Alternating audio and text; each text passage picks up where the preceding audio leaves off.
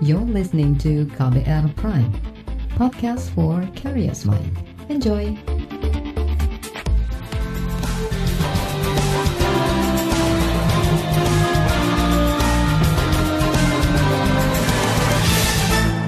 Anda mendengarkan KBR sore hari ini, edisi 14 Oktober 2021, saya Reski Mesanto.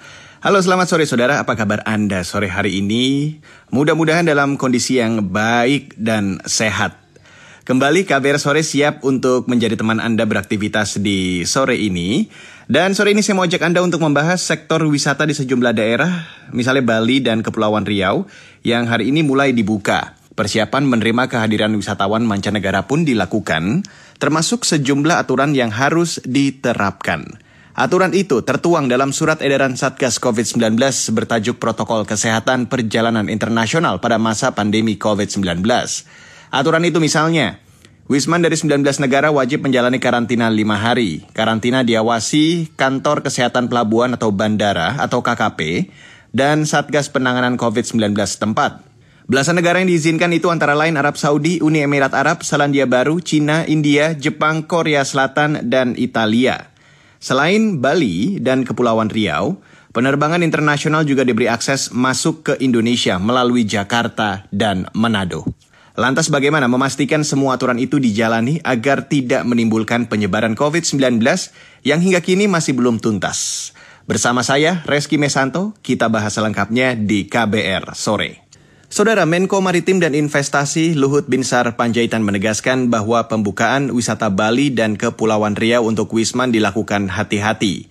Hal itu sesuai perintah Presiden Joko Widodo, yakni memastikan protokol kedatangan dari mulai pintu-pintu masuk internasional bisa berjalan sesuai prosedur. Namun pembukaan harus tetap dilakukan secara hati-hati, sekali walaupun kenaikan kasus sudah menurun, tetap RT masih belum berada di bawah satu. Tapi kita berharap dalam minggu ini akan di bawah satu.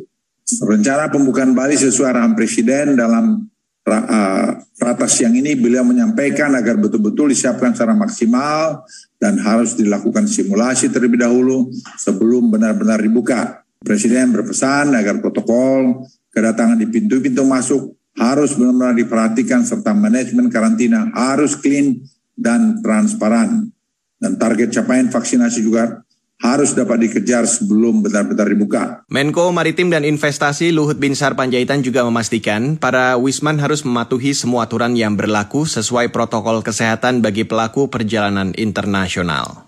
Dalam pre-departure requirement ditentukan beberapa hal sebagai berikut. Berasal dari negara dengan kasus konfirmasi level 1 dan 2 dengan positivity rate di bawah 5%. Kedua, hasil negatif tes RT-PCR yang sampelnya diambil maksimum 3 kali 24 jam sebelum jam keberangkatan. Ketiga, bukti vaksinasi lengkap dengan dosis kedua dilakukan setidaknya 14 hari sebelum keberangkatan dan ditulis dalam bahasa Inggris selain bahasa negara asal. Asuransi kesehatan dengan nilai pertanggungan minimum 100 ribu dolar dan mencakup pembayaran penanggungan COVID-19.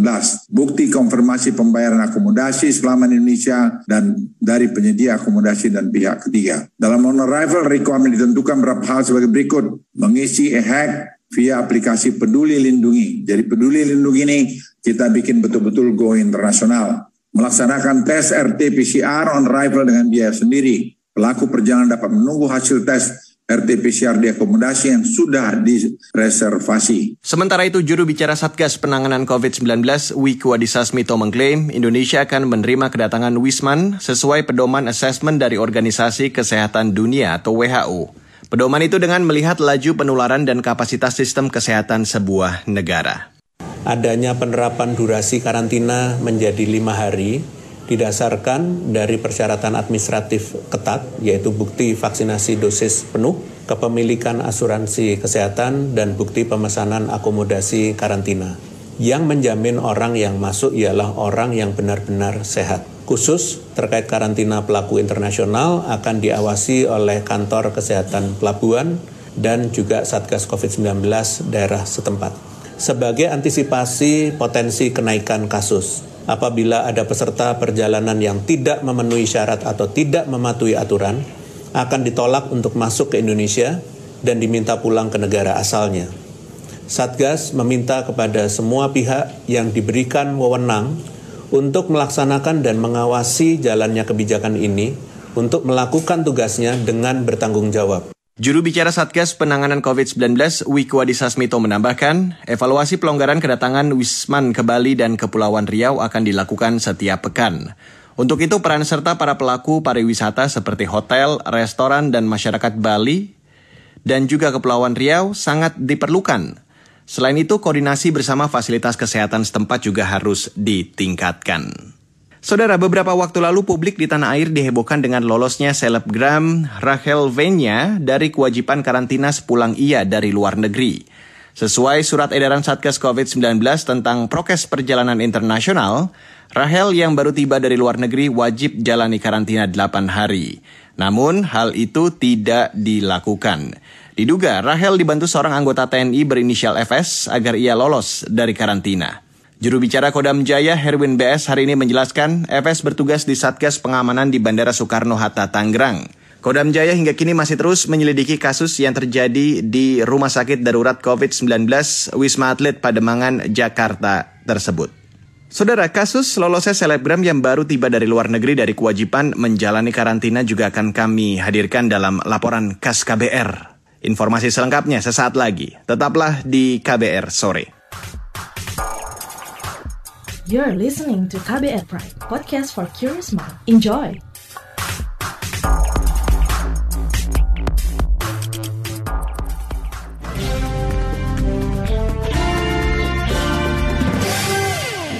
Saudara, aturan protokol kesehatan untuk pelaku perjalanan mulai dilonggarkan seiring menurunnya kasus COVID-19 di Indonesia. Misalnya, karantina untuk pelaku perjalanan dari luar negeri. Saat ini hanya perlu lima hari yang sebelumnya 8 hingga 14 hari karantina, tergantung negara asal perjalanan. Meski begitu, ternyata masih ada pelanggaran-pelanggaran tentang aturan karantina. Bagaimana pengawasan dan sanksi yang diberikan untuk para pelanggar? Berikut saya hadirkan laporan KAS KBR yang disusun Astri Yuwanasari. Penanganan COVID-19 di Indonesia terus menunjukkan tren positif beberapa pekan terakhir. Setelah grafik kasus menurun, pembatasan kegiatan masyarakat makin dilonggarkan. Beragam kegiatan besar mulai mendapat lampu hijau. Begitu juga tempat-tempat tujuan wisata kembali dibuka, termasuk bagi turis asing. Meski begitu, masih ada sejumlah pelanggaran aturan terutama terkait karantina bagi mereka yang positif COVID-19. Saat pelaksanaan Pekan Olahraga Nasional PON ke-20 Papua, ada tujuh atlet yang positif COVID-19 disebut kabur sebelum masa karantina selesai. Hal ini menjadi catatan Kementerian Kesehatan dan langsung direspon oleh Menteri Kesehatan Budi Gunadi Sadikin. Budi menyebut kejadian ini perlu dijadikan pembelajaran untuk event besar selanjutnya. Kami juga mengamati ada tujuh atlet yang sebelumnya sudah teridentifikasi positif berhasil keluar dari tempat isolasi sebelum selesai masa isolasinya. Satu ke Tarakan, dua ke Jambi, tiga ke Sidoarjo, satu ke Jogja. Dan atas arahan Bapak Presiden agar tujuh atlet yang keburu kembali ke kota asalnya sebelum selesai masa isolasinya ini bisa segera dikarantina atau diisolasi di tempat kedatangan. Berdasarkan pengalaman dari Papua ini, PON Papua, kami menetapkan beberapa hal untuk menjadi patokan protokol kesehatan bila kita ingin mengadakan acara-acara seperti ini ke depannya. Yang pertama adalah kami ingin memastikan bahwa Satgas COVID-19 untuk masing-masing event diberikan wewenang yang cukup untuk bisa menerapkan protokol kesehatan. Yang kedua juga arahan Bapak Presiden agar dipastikan semua asrama atau tempat tinggal para atlet itu dijaga agar jaga jaraknya itu benar-benar diperhatikan baik pada saat tidur maupun pada saat makan. Kemudian yang ketiga, perlu juga dilakukan rutin random PCR test. Isu kaburnya tujuh atlet dari tempat karantina ini dibantah Menteri Pemuda dan Olahraga Zainuddin Amali. Zainuddin Amali mengatakan tujuh atlet tersebut bukan kabur, melainkan terlambat memperoleh hasil tes PCR. Jadi mereka yang pergi itu sudah di antigen. Nah, hasil dari PCR memang terlambat. Nah, setelah mereka di sana, kenapa terlambat? Karena memang kita kekurangan fasilitas untuk lab PCR. Dugaan pelanggaran aturan karantina juga menimpa pesohor media sosial Instagram Rahel Venya. Rahel bersama temannya disebut kabur dari tempat karantina Wisma Atlet Pademangan setelah tiga hari menjalani karantina. Padahal selebgram itu baru pulang dari Amerika Serikat dan seharusnya menjalani karantina selama delapan hari. Kasus ini menjadi perhatian banyak pihak, tak hanya dari pemerintah tapi juga dari sesama pesohor media sosial. Seorang influencer atau pemengaruh Dr. Tirta meminta kasus Rahel Venya diusut dan jika terbukti yang bersangkutan harus ditindak tegas. Dalam akun media sosialnya, Tirta mengatakan status Rahel sebagai selebgram jangan sampai menjadi contoh buruk bagi pengikutnya. Beberapa hari terakhir ini dihebohkan dengan sebuah kasus selebgram yang mengakali karantina dari kepulangan luar negeri yang harusnya 8 hari menjadi cuma 3 hari doang. Dan setelah desakan investigasi dari Kemenkes yaitu Dr. Siti Nadia itu senior saya, saya juga relawan Kemenkes dan Profesor Zubairi juru bicara Ikatan Dokter Indonesia. Ternyata ada dugaan dan investigasinya itu menghasilkan ada oknum petugas yang membantu hal itu bisa terjadi. Hal ini berbeda dengan orang lupa pakai masker atau lupa jaga jarak karena itu tinggal diingatkan. Tapi kalau sampai mengakali, ya kan, itu akan sangat berbahaya dan menjadi contoh yang buruk apalagi selebgram. Dan hal ini harus diinvestigasi. Kenapa? Karena namanya mengakali itu berarti ada transaksi dan itu harus diinvestigasi dan ditindak di diberi sanksi. Kasus ini juga mendapat perhatian TNI. Komando Daerah Militer Jayakarta kini memeriksa anggota TNI dan sejumlah orang lain yang dikabarkan membantu kaburnya Rahel Venya dari tempat karantina. Jika terbukti kabur dari karantina, Rahel Venya terancam hukuman satu tahun penjara dan denda 100 juta rupiah. Juru bicara Kementerian Kesehatan Siti Nadia Tarmizi meminta aparat menindak tegas dan memberikan sanksi sesuai aturan yang ada. Kementerian Kesehatan uh, tentunya akan mendorong ya aparat keamanan untuk menindak tegas kalau memang uh, ada oknum yang melakukan uh, pelanggaran terhadap aturan tentang karantina ini. Saat ini Satgas Karantina sedang melakukan penelusuran terkait informasi yang didapatkan ini dan uh, tentunya kita akan menunggu hasil daripada uh, penelusuran informasi tersebut uh, dan uh, tindak lanjut apa yang akan dilakukan ya. Uh, kami berharap tentunya Kementerian Kesehatan uh, meminta para penegak hukum untuk uh, mengusut kasus ini hingga tuntas dan memberikan sanksi sesuai dengan aturan yang ada. Laporan ini disusun Astri Yuwanasari. Saya Fitri Anggreni. Saudara, bagaimana kesiapan Pemprov Bali dan Kepulauan Riau menyambut kedatangan pelaku perjalanan internasional atau para wisman mulai hari ini? Jawabannya akan kami hadirkan sesaat lagi. Tetaplah di KBR Sore. You're listening to KBR Pride, podcast for curious mind. Enjoy!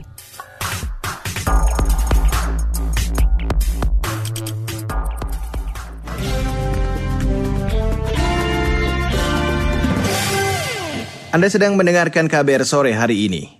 Saudara, pemerintah mulai hari ini membuka akses kedatangan penerbangan internasional. Turis-turis asing dari 19 negara diberi kelonggaran berwisata ke Bali dan Kepulauan Riau.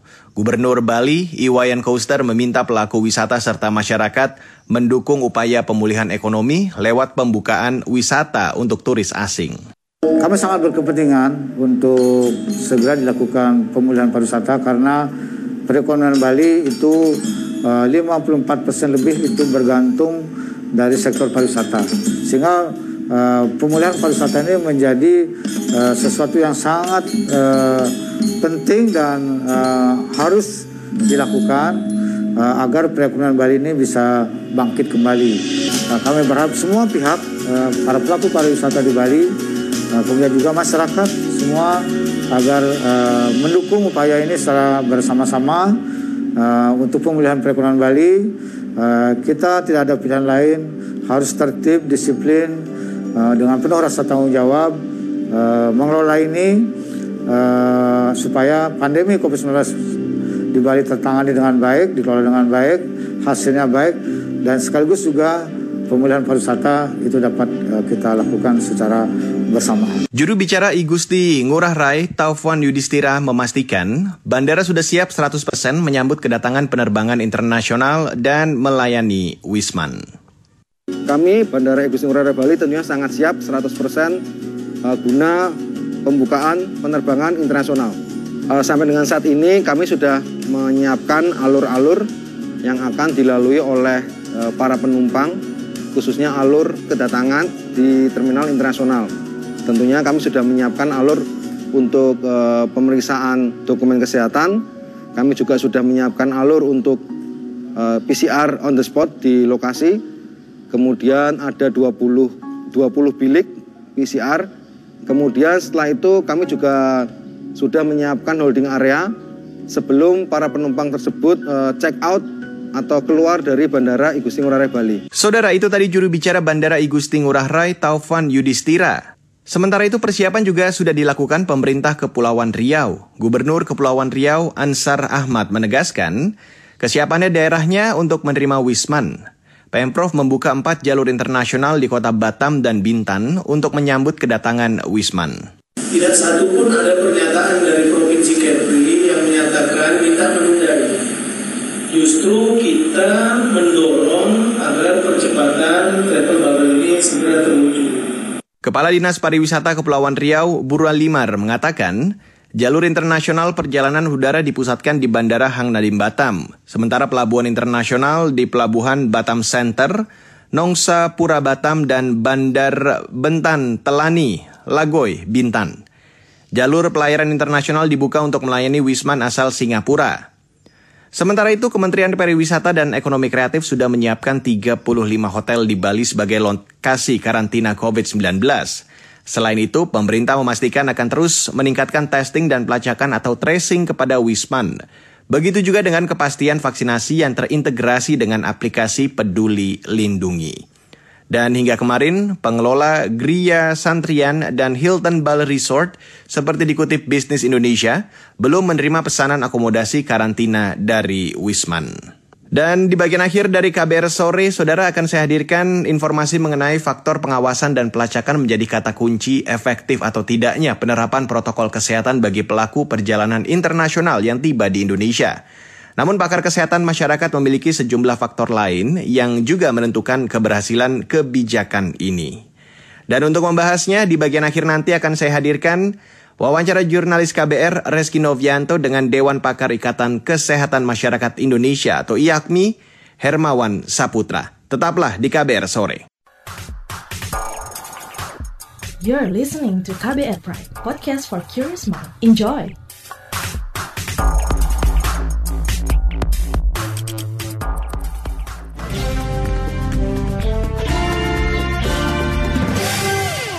Dan inilah bagian akhir dari KBR sore. Saudara, pelonggaran pembukaan perjalanan internasional bagi wisatawan mancanegara di Bali dan Kepulauan Riau harus disertai penegakan aturan protokol kesehatan berikut sanksi bagi pelanggarnya. Selain itu, apalagi faktor yang menentukan kebijakan ini? Berikut saya hadirkan wawancara jurnalis KBR Reski Novianto dengan Dewan Pakar Ikatan Kesehatan Masyarakat Indonesia atau IAKMI, Hermawan Saputra. Apa kekurangan dari surat edaran Satgas terkait prosedur pelaku perjalanan internasional? Kalau kita lihat dari edaran itu sebenarnya memang sangat sudah ketat ya sebenarnya ya. Yang ada perubahan kan pada masa karantina. Dari yang sebelumnya biasanya 8 hari menjadi 5 hari. Tetapi dengan adanya prasyarat misalnya uh, daerah asal atau wisman ya negara asal dari wisman ini uh, disyaratkan adalah negara dengan positivity rate di bawah 5 persen Kemudian orang-orang yang akan berkunjung ke Indonesia ini mereka di PCR maksimal 3 kali 24 jam sebelum keberangkatan. Kemudian juga on arrival ya di Indonesia dites lagi PCR, kalaupun dia terkonfirmasi langsung diperiksa, langsung ditangani, dirawat. Kalau dia tidak terkonfirmasi positif atau hasilnya negatif, di karantina lima hari dan pada hari keempat karantina di PCR kembali uh, baru setelah hari kelima dimungkinkan untuk berinteraksi wisata. Dari prosedur-prosedur itu dan juga tata laksana protokol kesehatan, sebenarnya sudah cukup ketat. Hanya saja begini, keseringan kita apa yang menjadi protokol itu tidak well implemented ya.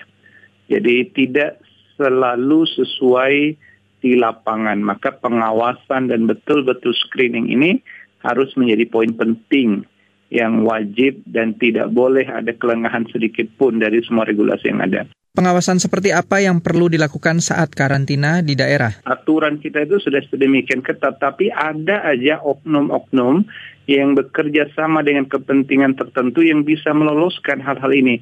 Saya rasa dari segi penegakan hukum ini wilayah uh, Kamtipmas ya. Polisi terutama harus mengusut dan juga harus tegas apabila ada orang yang menyederhanakan atau menyepelekan atau bahkan berkonspirasi untuk tidak dilakukan standar prosedur ini dengan baik. Itu wilayah yang harus ditegakkan uh, secara prosedur hukum. Adakah tambahan atau usulan agar prosedur tersebut berjalan lebih ketat dan efektif? Yang harus kita perhatikan ini bagian dari screening itu penggunaan platform. Misalnya seharusnya peduli lindungi misalnya ya, atau e-hack ya untuk perjalanan yang masuk ke Bali misalnya, itu harusnya tuh di-on-kan 24 jam. Dan harusnya berdasarkan smartphone itu bisa dideteksi mereka itu dari mana dan ke mana. Dan itu juga seharusnya termuat di dalam regulasi.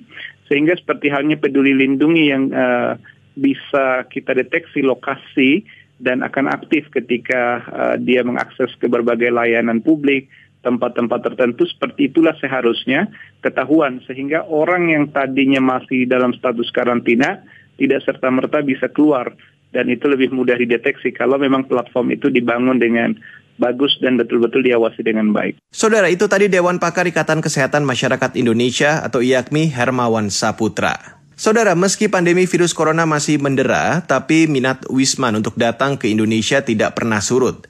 Kalangan pelaku perjalanan mengklaim ribuan Wisman menunggu sejak dua bulan lalu, menunggu pembukaan penerbangan internasional ke Indonesia. Wakil Presiden PT Panorama Sentra Wisata, Ahmad Bangun Sadewa, seperti dikutip berita satu menyebut, sejak Agustus lalu, sedikitnya 7.000 Wisman tertunda pelesirannya ke Indonesia. Mereka kebanyakan berasal dari negara-negara Eropa dan Amerika. Dan terhitung mulai hari ini, pemerintah membuka lagi pintu penerbangan internasional di Bali dan Kepulauan Riau, selain melalui Jakarta dan Manado. Dan saudara informasi tadi sekaligus menutup KBR sore untuk hari ini 14 Oktober 2021. Terima kasih untuk Anda yang sudah bergabung sore hari ini dan saya tidak pernah lelah untuk selalu mengingatkan Patuhi dan terapkan protokol kesehatan di mana pun Anda berada. Mewakili tim redaksi yang bertugas sore hari ini, saya Reski Mesanto undur diri. Salam.